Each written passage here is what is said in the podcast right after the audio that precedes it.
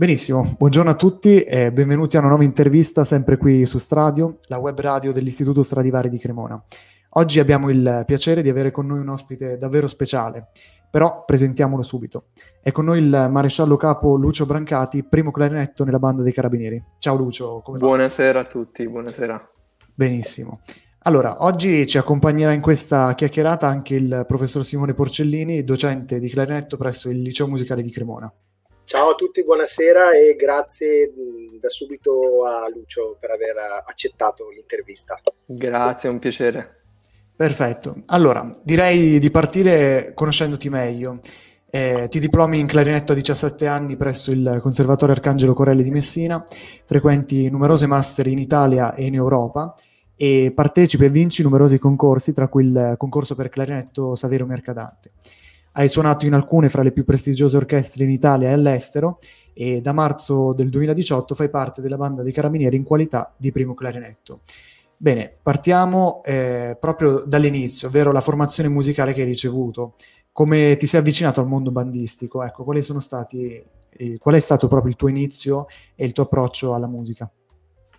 Beh, come ben sai, essendo anche tu di origine siciliana e giù al meridione abbiamo la tradizione delle bande. Solo a Messina, perché io sono di Messina, contiamo 13-14 bande di quartiere, quindi più tutte le altre bande nelle zone di provincia.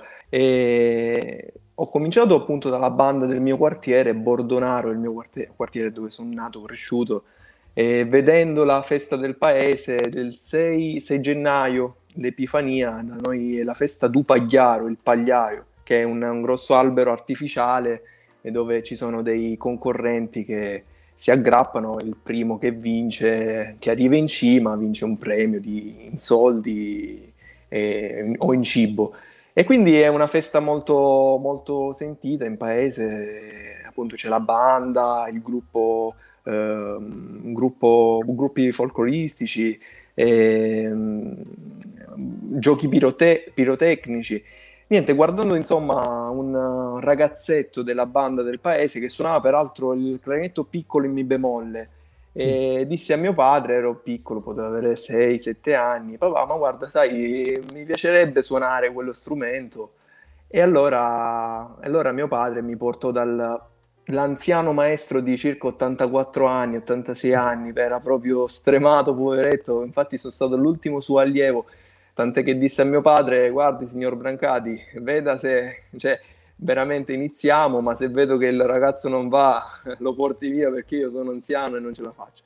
Però da lì a poco iniziai il solfeggio, il metodo Pasquale Bona, le prime marce, mi inserirono in banda e da lì iniziò il mio percorso, quindi prima in banda, poi in conservatorio a Messina, proprio a 10 anni, 11 anni, e col maestro, ci tengo a precisare anche il nome del maestro di conservatorio di Messina, Carmelo Crisafulli, grande persona, grande, tutt'oggi ci sentiamo, è un vero padre. E di lì ho iniziato anche un percorso di studi privatamente con Calogero Palermo, attualmente primo clarinetto dell'orchestra Concertgebouw di Amsterdam.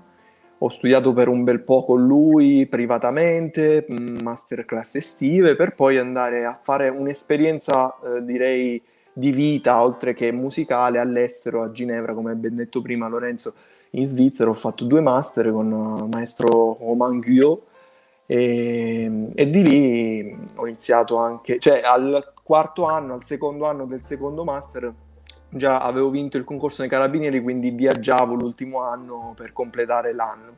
E sì, comunque un po' di esperienze che hai detto anche tu, varie orchestre, fin quando comunque ho trovato un po' di serenità, sia musicale ma anche, economica. Al giorno d'oggi non è appunto facile, entrandone a far parte della prestigiosa banda dell'Arma dei Carabinieri, di cui oggi faccio parte, sono orgoglioso di far parte. E tutto qui, un bel riconoscimento comunque, sì, della banda. È chiaro. Bene, sì. Lascio adesso la parola al professor Porcellini per quanto riguarda invece la parte più musicale, ecco, dal punto di vista musicale. Sì.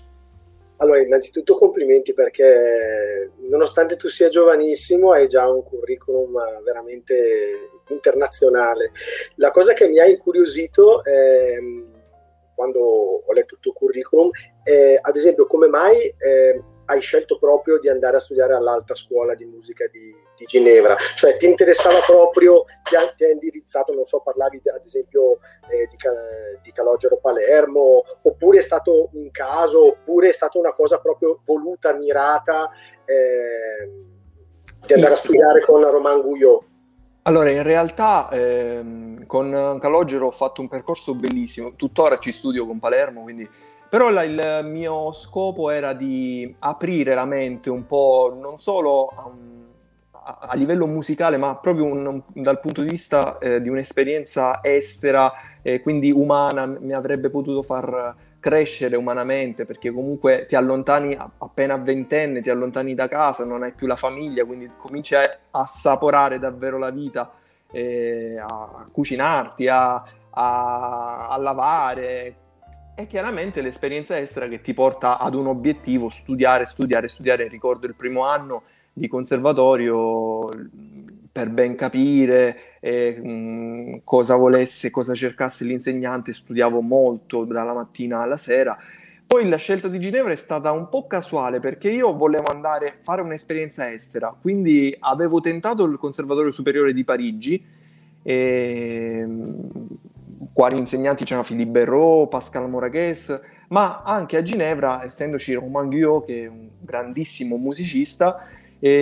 Trovandomi a Parigi, incontrai un mio caro amico, fratello, Andrea Fallico, che attualmente è primo clarinetto all'Orchestra Nazionale de Montpellier, all'Opéra, ma è stato lui, quando ci siamo incontrati, aveva da poco vinto alla Banda della Marina, suonava in Banda della Marina, però studiava già a Ginevra. E quindi mi ha detto: sai, siccome non era andata benissimo l'audizione d'entrata, il concorso d'entrata al Conservatorio Superiore di Parigi, mi disse: guarda, ma fra qualche mese c'è il concorso d'entrata a Ginevra, perché non provarci, sei in forma? E quindi mi sono preparato in 2 mesi e sono entrato lì a Ginevra, ed è stata un'esperienza, devo dire, affascinante, bellissima. Ho conosciuto a parte nuove lingue, francese, inglese, nuovi compagni, c'era una competizione sana, molto bello, devo dire. Quindi la scelta di Ginevra è stata un po' sì, mirata, ma un po' anche casuale, è arrivata.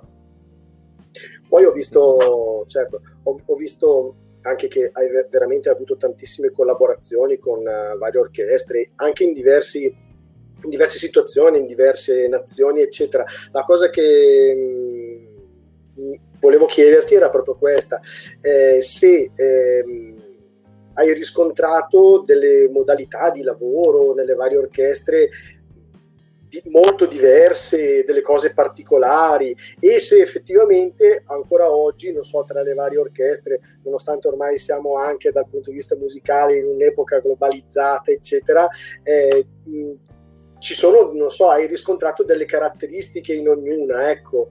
Questa cosa mi affascina. Dico sempre, nel mio piccolo, nelle esperienze che ho appunto avuto, quindi all'estero, molto in Francia, quindi ho girato fra Montpellier, Orchestre de Pays de Berne, Orchestra della Suisse Romande in Svizzera. Ogni orchestra, è chiaro, ha il suo suono, il suo stile, cioè il modo di suonare è diverso, anche l'approccio degli orchestrali, cioè magari l'orchestra un po' dove gli orchestrali sono un po' più seri, oppure l'orchestra dove gli orchestrali pensano tanto al rapporto prima umano, e poi per divertirsi anche in orchestra. Quindi, però mi sono trovato, devo dire, sempre bene. Io mi sono trovato sempre bene con i colleghi delle varie orchestre, e loro con me anche. Non ho avuto mai dei problemi, fortunatamente. Forse l'avrò lasciati soddisfatti, non so. Però comunque ho avuto sempre un riscontro positivo dalle orchestre in cui ho suonato, sia da orchestrale che da solista magari. Anche ho avuto sempre un rapporto con gli orchestrali, col direttore d'orchestra, molto tranquillo, devo dire. Bene, ora però passiamo all'argomento che appunto è il tema centrale di questa intervista, ovvero la banda dei Carabinieri. Chiaro. Come sei arrivato, ecco, a partecipare al concorso che appunto ti ha portato ad essere un'orchestra all'interno della banda? Allora, come vi ho anticipato, io ho studiato a Ginevra. Mentre studiavo a Ginevra, mi sa che era il primo anno del secondo master, erano usciti questi bandi di concorso per vacanze organiche nella banda dei Carabinieri. Io un po', forse, non so, per gioco, ma anche per mettermi alla prova, per uno stimolo, perché come ben sapete, magari ne parliamo pure dopo, il programma di un'audizione, di un concorso ministeriale è molto ampio, quasi forse più di un concorso d'orchestra sinfonica, perché come ben sapete ci sono vari step per un concorso ministeriale, dalle visite mediche alle varie prove strumentali, teoriche, valutazione dei titoli. A differenza di un'orchestra, magari in 2 giorni sai se vinci o non vinci, perché è una prova prettamente musicale. E quindi niente, vedendo questa realtà, queste vacanze organiche, il mio amico Andrea stava in Banda della Marina, ha detto: oh Lucio, ma sai che fai? C'è questo concorso, ma provaci, sia per il prestigio musicale, comunque a rientrare in Italia, a lavorare nella propria terra, e sia anche perché economicamente c'è una stabilità, è un posto molto prestigioso, si fa musica, stai tranquillo. E quindi mi sono iscritto e subito dopo è iniziato lo step.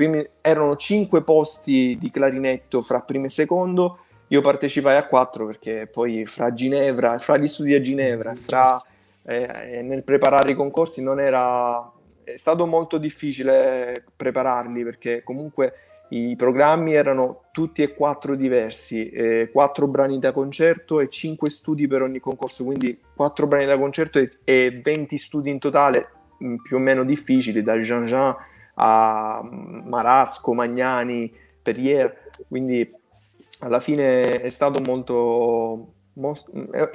prova ostica quella che ho affrontato, però ne è valsa la pena, devo dire.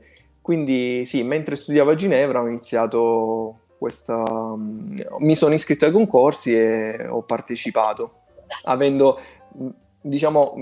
ho partecipato a 4 concorsi per avere più percentuale di vincita, visto che comunque la competizione anche in Italia è molto alta, e quindi sì, ho partecipato a 4 dei concorsi.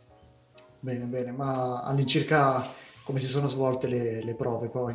Le prove si sono svolte, la prima tappa, il primo step sono le prove chiaramente fisico-attitudinali, quindi al centro reclutamento a Tor di Quinto qui a Roma si tengono le prove fisiche, quindi prove del sangue, prove di salute, ecco. Poi i test attitudinali, si chiama Minnesota, è un test, non so, di 600-700 domandine, ma a livello psicologico, della serie ti piacciono i fiori, oppure non so, senti degli odori che gli altri non sentono, vero o falso, tutto è vero o falso. Da queste domande si evince un profilo personale, dove poi lo psicologo e psichiatra ti interrogano, vedono un po' il tuo profilo, la tua personalità, per poi proseguire con subito dopo, in base all'idoneità, se sei idoneo vai avanti al prossimo step, che è la prova strumentale, che si divide in,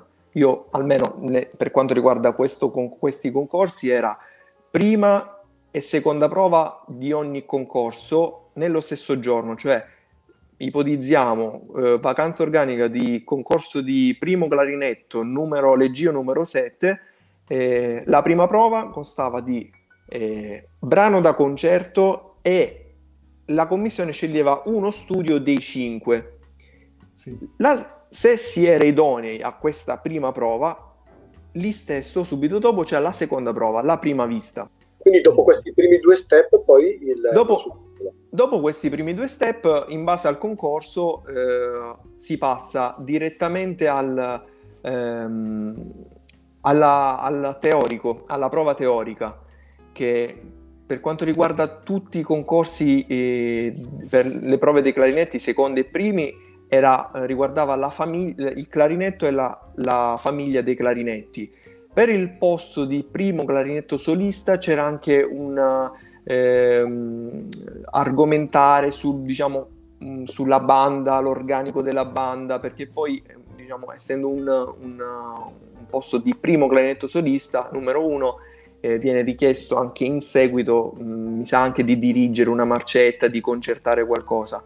Quindi sì, ci siamo fermati al teorico, ogni concorso ha il suo teorico, e subito dopo al teorico si consegnano, dimenticavo, i titoli di studio, titoli professionali, il malloppone, diciamo, di titoli insieme all'elenco che si prepara col foglio ministeriale, e poi la giuria, chiaramente la commissione, valuterà insieme, cioè ogni prova ha la sua votazione, quindi prova strumentale, prova teorica, si fa una somma di queste prove e quindi poi si dichiara, si decreta il vincitore.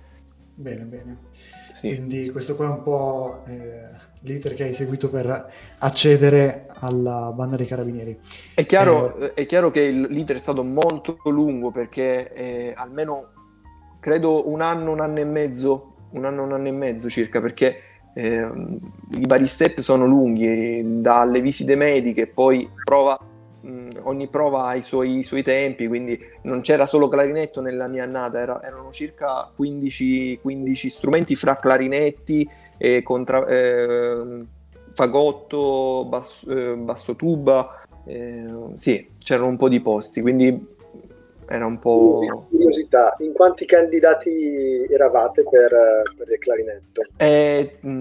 Diciamo che eravamo divisi a giornate, perché appunto era impossibile creare in una giornata tutti i candidati che concorrevano per un concorso, era impossibile che radunassero tutti questi candidati, però dalle visite mediche, dove tutti hanno accesso in teoria, perché fai la domanda, c'era il viale di Tor di Quinto pieno di persone che chiaramente aspirano a questo posto, e quindi era molto pieno il viale, fuori la porta Carraia.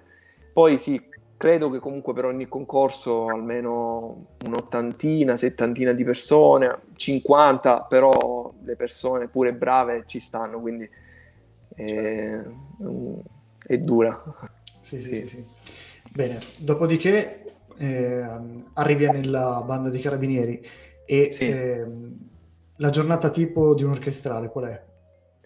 Allora, sì, arrivo nella banda marzo 2018, perché chiaramente noi siamo inquadrati come marescialli orchestrali. Si parte da maresciallo ordinario, 2 binari a capo, all'inizio anche maggiore, se è un ruolo molto importante, però del mio corso fino a maresciallo capo arrivavamo, e poi si dividono in parti, in base alla parte...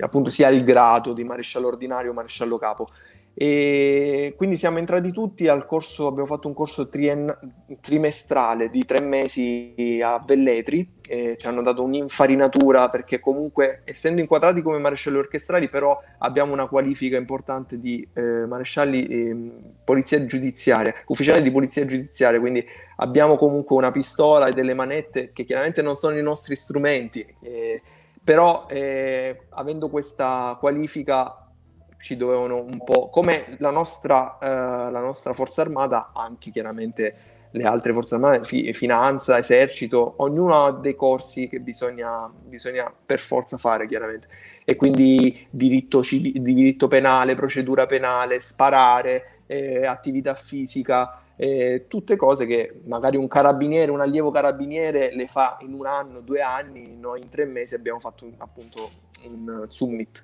E quindi sì, nel marzo, dopo i 3 mesi, siamo entrati noi nuovi, e la giornata tipo dell'orchestrale della banda dei Carabinieri, noi abbiamo un orario 8-14, quindi si lavora dal lunedì al sabato, stiamo parlando in tempi non covid, cioè ipotizziamo non ci sia il covid, la pandemia purtroppo, quindi 8-14 dal lunedì al sabato,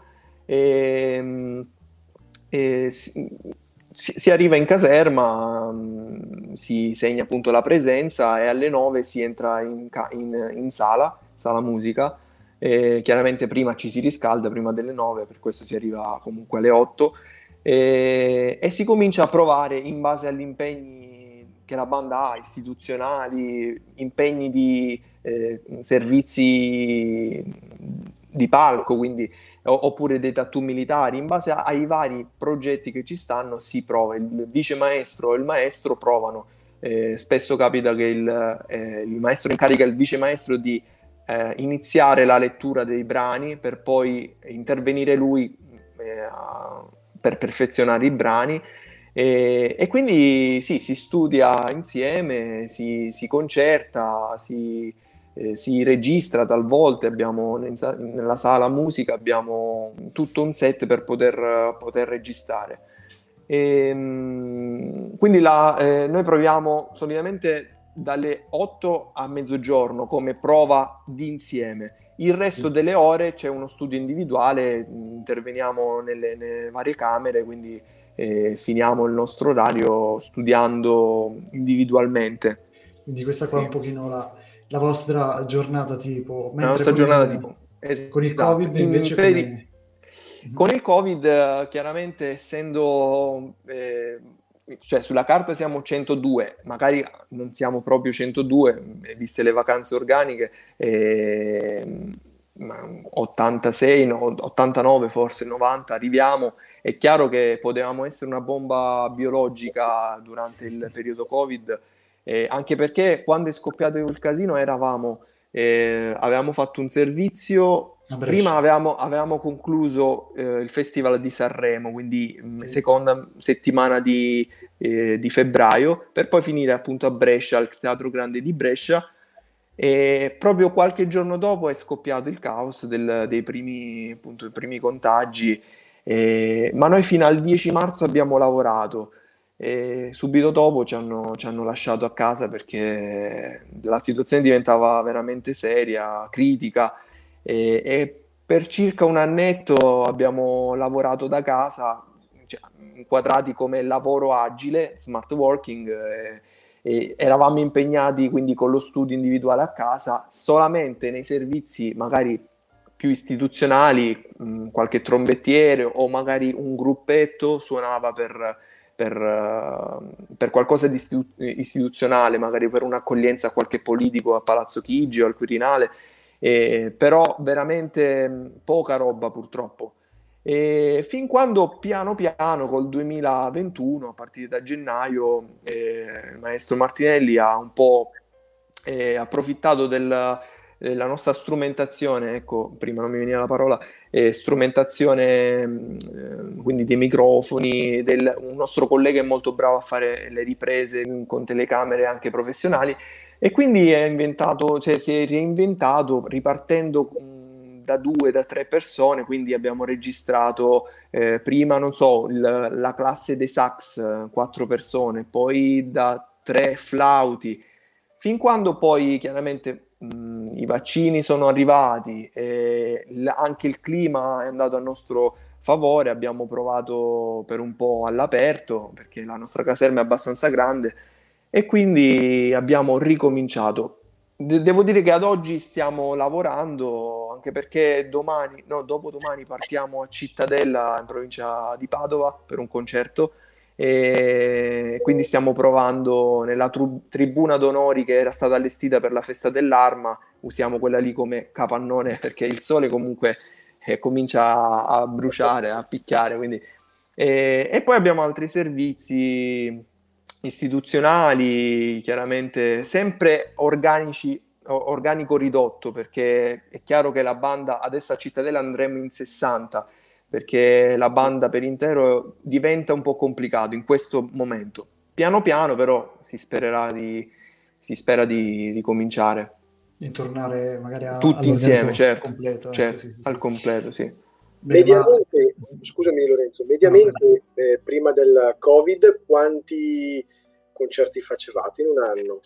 Tantissimi. Io sono entrato nel 2018, gli stessi anziani della banda, i veterani e mi dicevano che mai come l'annata 2018-2019 avevano così lavorato. Io mi ricordo che finivamo un concerto, non so, alla Fenice di Venezia e il giorno dopo al Petruzzelli di Bari. Quindi ritornavi a Roma, comunque si studiava un nuovo programma perché si doveva andare a Parigi per un tattoo militare, poi arrivava la richiesta dalla Russia per un tattoo militare estivo ad agosto, dove la banda dei Carabinieri è sempre in prima posizione, e quindi si preparava il tattoo per la Russia. Poi siamo andati in Qatar, a Doha. Quindi comunque si viaggia molto e si viaggiava molto, tutta l'Italia e anche all'estero. Quest'anno, l'anno scorso, poi diciamo la pandemia non ce l'ha concesso, dovevamo andare a marzo in Cina, poi ad agosto in Russia e in Finlandia, perché come non so se sapete, ma la banda l'anno scorso, 2020, compiva 100 anni, perché da quando è stata proprio istituita la banda dell'Arma dei Carabinieri nel 1920, sono trascorsi appunto 100 anni, quindi era l'anno più ricco di concerti, di trasferte, quindi si lavorava molto molto, però adesso sembra che si stia riprendendo l'attività poco a poco. Anche si vocifera anche qualche missione estera fra Russia, anche Dubai per l'Expo 2020, che era 2020 ma che sarà 2021 a novembre. Sì. Bene, quindi questi qua sono un po' i contesti nei quali vi ritrovate a suonare. Ecco, sì. Avevi parlato anche degli eventi che si tengono a Mosca, in Russia c'è lo Spasskaya Festival, mi sembra. Esatto, che la banda è andata per 3 anni lì, 2016, 2017 e 2018 mi sa, sì, quando io ancora, per 3 anni comunque consecutivi sono andati lì, perché sono ben graditi, la banda è ben gradita, quindi è sempre stata invitata a questo tattoo, quindi che è molto bello. È anche molto, molto famoso nel mondo. Ecco. Molto famoso, sì, cioè la gente ci va, quando si parte per la Russia mi dicevano i colleghi che si sta lì almeno 20 giorni, e su 20 giorni 15 ogni giorno lo spettacolo, quindi per 15 giorni si crea la scena, lo spettacolo, ogni banda ha il suo spazio per poter suonare, esibirsi. Sì. Poi comunque anche in posti meravigliosi, ad esempio a Mosca si suona nella Piazza Rossa, poi sì. Mi ricordo, mi sembra nel 2016 siete andati a Washington. Sì, sono andati, io ancora non sono andati, però ecco. Sì, a Washington, ecco, New York, però... Sì. Toronto mi sa anche, sì. Avete girato parecchio, però da quando tu dal momento in cui tu sei entrato all'interno della banda, qual è stata l'esperienza musicale all'estero più bella a livello sia del contesto nel quale vi siete ritrovati, però anche comunque a un viaggio all'estero, ecco, a conoscere anche nuovi posti, ecco. Io devo dire che in 3 anni e mezzo che sono lì ho fatto solamente 2 trasferte estere, Parigi e Doha in Qatar. Sì, entrambe molto belle, poi Parigi, io adoro Parigi, però forse Doha mi ha colpito tanto perché è un'esperienza più orientale, una cultura molto diversa, dove appunto come per loro è la festa, come da noi la festa della Repubblica il 2 giugno, quindi questa sorta di sfilata in queste strade. Doha è una città appena costruita da qualche comunque decennio, ventennio, quindi ci hanno un po' copiati anche per le frecce tricolore. Loro hanno le truppe dell'aeronautica dove simulano le nostre frecce tricolore. E invece i cammelli piuttosto che magari i nostri mezzi, quindi è stato molto particolare anche esibirsi davanti a gente con culture diverse rispetto alla nostra. Anche il viaggio che abbiamo fatto su un un aeromobile del Qatar, delle forze armate del Qatar, dove mai c'ero stato. Era una sorta di un aereo delle forze armate dove si sentiva di tutto dentro, passavano fili, tubi, non era un volo di linea, quindi è stato anche quello particolare. Sì, il viaggio sì. Molto bello, un bel ricordo conserva. Poi il deserto, molto bello, sì, perché a parte l'aspetto musicale si va a lavorare chiaramente, però poi c'è anche lo spazio spesso per poter visitare i posti, i luoghi, quindi è anche molto interessante. Bene. Volevo fare una domanda io, Lorenzo, ma io sono molto curioso sapere che tipo di repertorio affrontate nei vostri concerti. Diciamo che spaziamo da diversi generi, cioè dal tradizionalismo, quindi pezzi trascritti apposta dai vari maestri cirenei, Caioli, quindi per organico vesselliano, quei pezzi proprio belli da grande banda, ma anche pezzi, cioè quindi dal classico al jazz, al rock. A volte ci sono colleghi che suonano chitarre, sì, quindi si spazia tanto. Poi col maestro Martinelli è chiaro che lui è dell'idea che il pubblico non è più quello di una volta, un pubblico molto d'élite, quindi bisogna anche assecondare e soddisfare le esigenze del pubblico odierno, e quindi spaziare a diversi generi, dal blues, dallo swing. È molto bravo il nostro vice maestro Ciafrei per quanto riguarda la big band, quindi è un genere più swing, più jazz.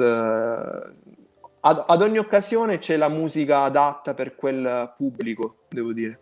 Quindi adesso hai detto questa cosa, mi hai ulteriormente incuriosito. Sì. Avete anche, quindi non avete solamente la grossa banda, ma avete anche dei sottogruppi, quindi. Sì, noi abbiamo allora la banda al completo, nelle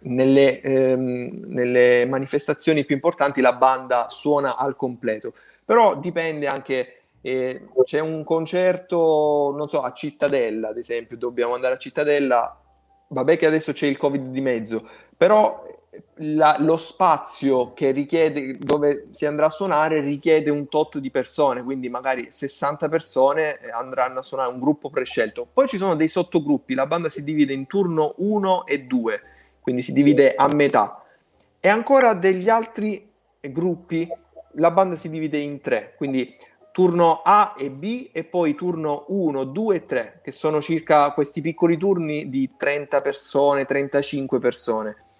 E spesso succede che i turni si richiedono 2 turni, quindi non so, la festa, cioè il Natale, quindi l'Urbi e Torbi dal Papa, per agevolare le vacanze di tutti, già si sa magari che a dicembre suona quest'anno il turno 1 e 2, il prossimo anno suonerà 2 e 3, il prossimo anno ancora 3 e 1, quindi uno magari si fa dei calcoli per poter anche organizzarsi per delle festività così importanti.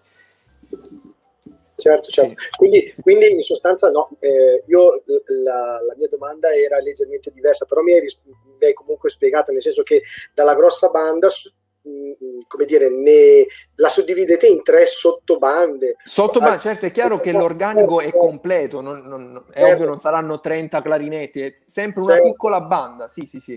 Con meno raddoppi, esatto. La mia domanda invece era un'altra. Quando tu hai parlato di big band, pensavo che ci fossero dei gruppi come, che ne so, la brass band piuttosto che... Sì, ci sono, c'è il gruppo di brass band, gruppo Ottoni, o gruppo solo Flicorni ad esempio, adesso stiamo preparando un concerto di soli clarinetti, la famiglia dei clarinetti, coro di clarinetti, esatto, per poter registrare e mandarlo sui social, visto che comunque da quest'anno va molto di moda il discorso social, streaming, quindi stiamo lavorando anche per questo progetto di coro di clarinetti che mi sa a luglio registreremo, quindi ci portiamo avanti. Sì. Certo. Bene, quindi avete tanti progetti che sono in fase di realizzazione. Il Chiaro. Progetto Ricomincio da 3, che appunto... Ricomincio da 3, esatto, hai detto bene. Sì. Terminiamo appunto... con... Sì. Tutte le varie sezioni, mi sembra siano già uscite le puntate sui social dell'Arma dei Carabinieri, esatto, per quanto riguarda i flauti e i sassofoni. Sì. Prima i sassofoni, e adesso ci saranno gli ottoni a metà giugno, la classe di ottoni, e poi a luglio noi clarinetti. Sì. Bene. Sì, poi comunque siete attivi anche... In Italia adesso a Cittadella, mi sembra, per gli 800 anni della città, esatto. A suonare, e appunto poi anche tutte le varie manifestazioni in giro. Una manifestazione invece all'interno dei confini italiani che ti ha colpito particolarmente?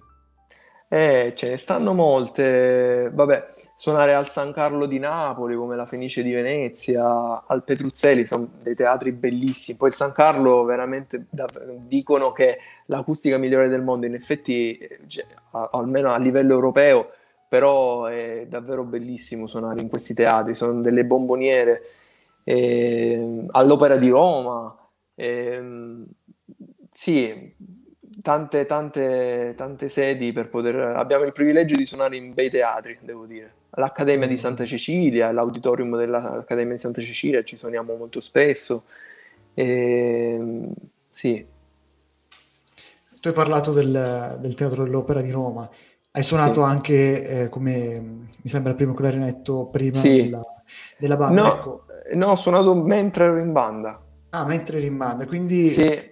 Diciamo che non è facile conciliare il tutto, perché comunque il servizio richiede disponibilità, perché comunque io dipendo dal mio comando e sono pagato per questo. Quindi quando è possibile, nei limiti della fattibilità, ho fatto anche qualcosa esterna. Chiaramente in casi occasionali, cioè meramente occasionali.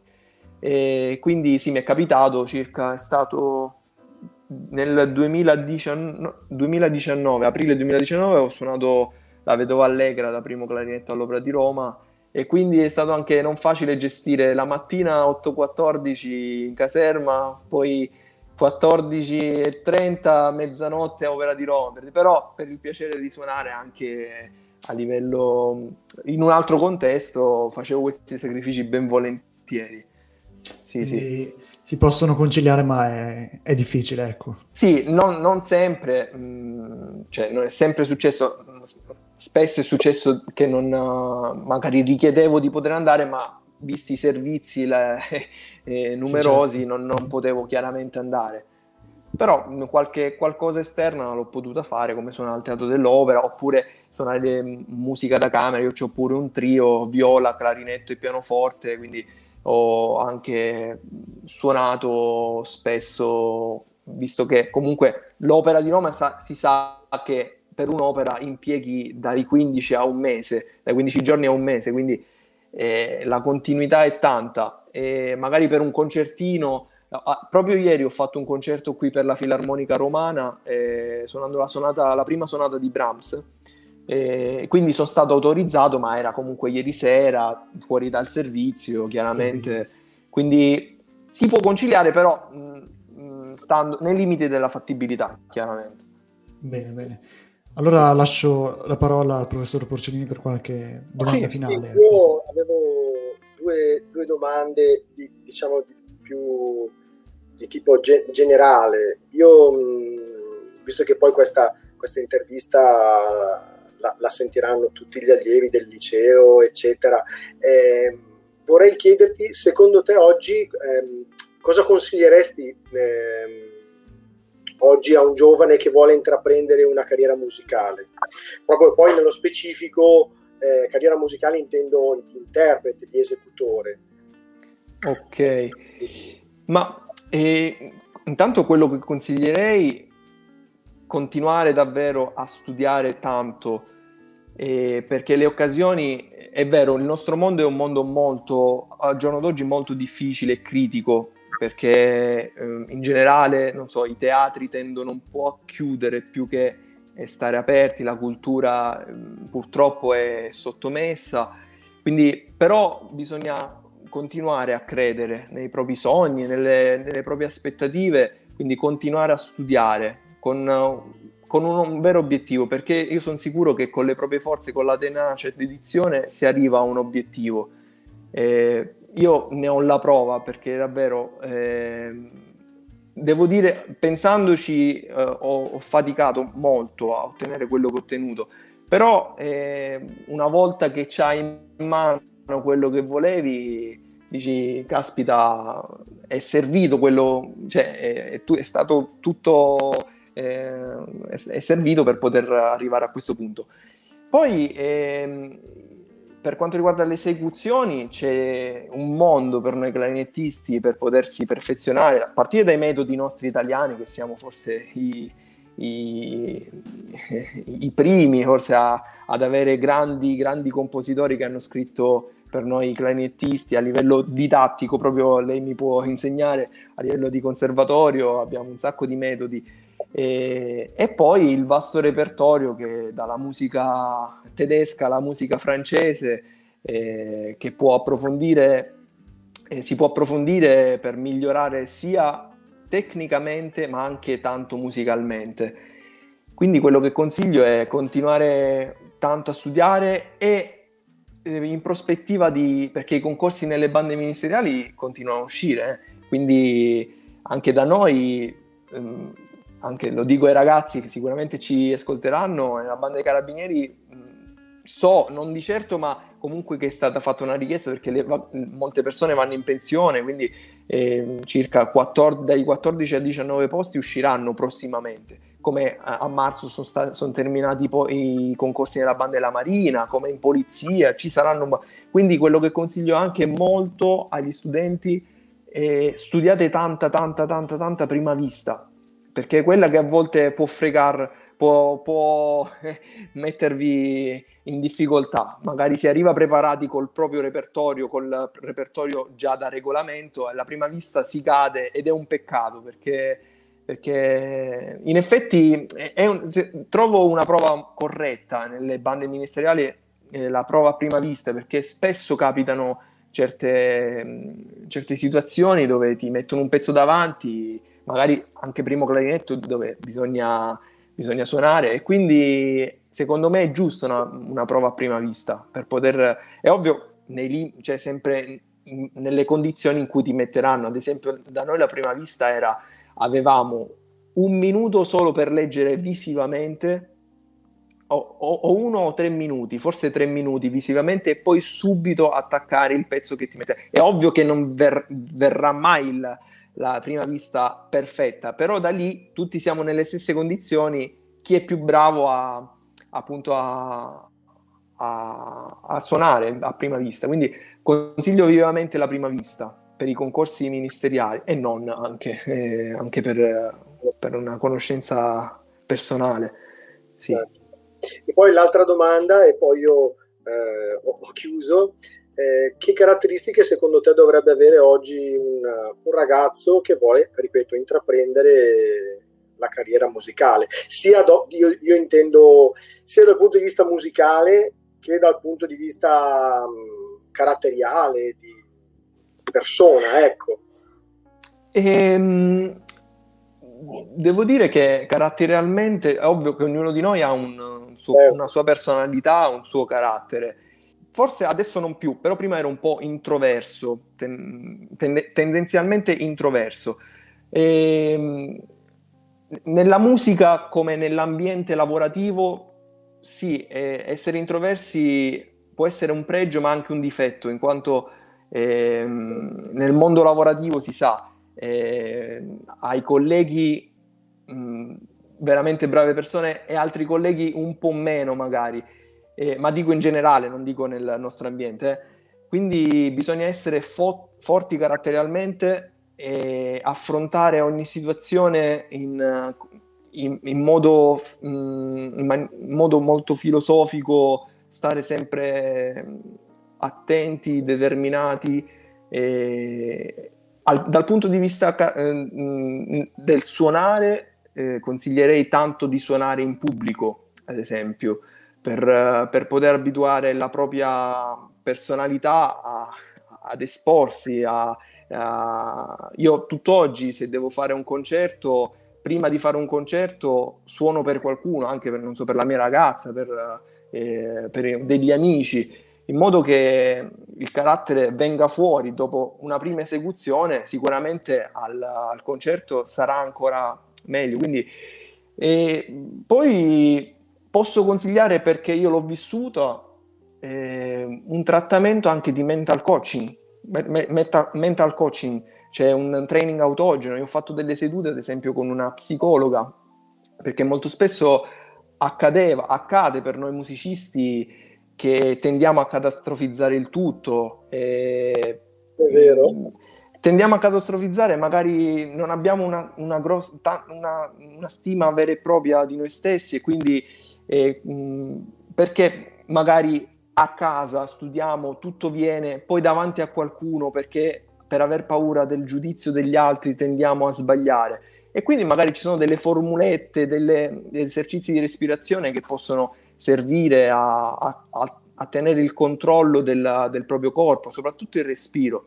Quindi anche consiglierei, non so, io faccio spesso yoga per rilassarmi prima di una prova d'esame, ad esempio, no? Oppure ripetersi delle formulette durante il respiro, non so, il mio cuore batte lentamente, il mio corpo è pesante, quindi lasciarsi andare, lasciare tutte le tensioni. A livello caratteriale, per una persona sensibile, devo dire, come me, mi ha aiutato molto questo, perché anche esibirsi, anche prima della Banda dei Carabinieri, esibirsi per dei concorsi internazionali davanti a centinaia di persone, a una giuria, quindi rendere comunque più o meno sempre bene non è facile. Però anche questo fa parte dello studio, devo dire. Fa parte dello studio, perché noi non siamo delle macchine, ma siamo degli esseri umani e trasmettiamo delle emozioni, e quindi dobbiamo saper gestirle. Lo stress dobbiamo farcelo amico, ecco. Certo. Sì. Grazie. Bene. Grazie a lei. Perfetto. Allora, niente, abbiamo finito questa chiacchierata. Dai, noi ti ringraziamo. Ti ringraziamo, grazie mille per aver partecipato. Se il prof vuole dire qualcosa per concludere? Allora, no, io mi ripeto, ringrazio veramente tanto Lucio che ci ha donato un po' del suo prezioso tempo. Ma è un piacere davvero. Ci ha spiegato un po' com'è, com'è stata e com'è la sua vita musicale. Personalmente mi ha fatto tanto piacere conoscerlo e gli auguro di continuare così, anzi ancora di più, ecco.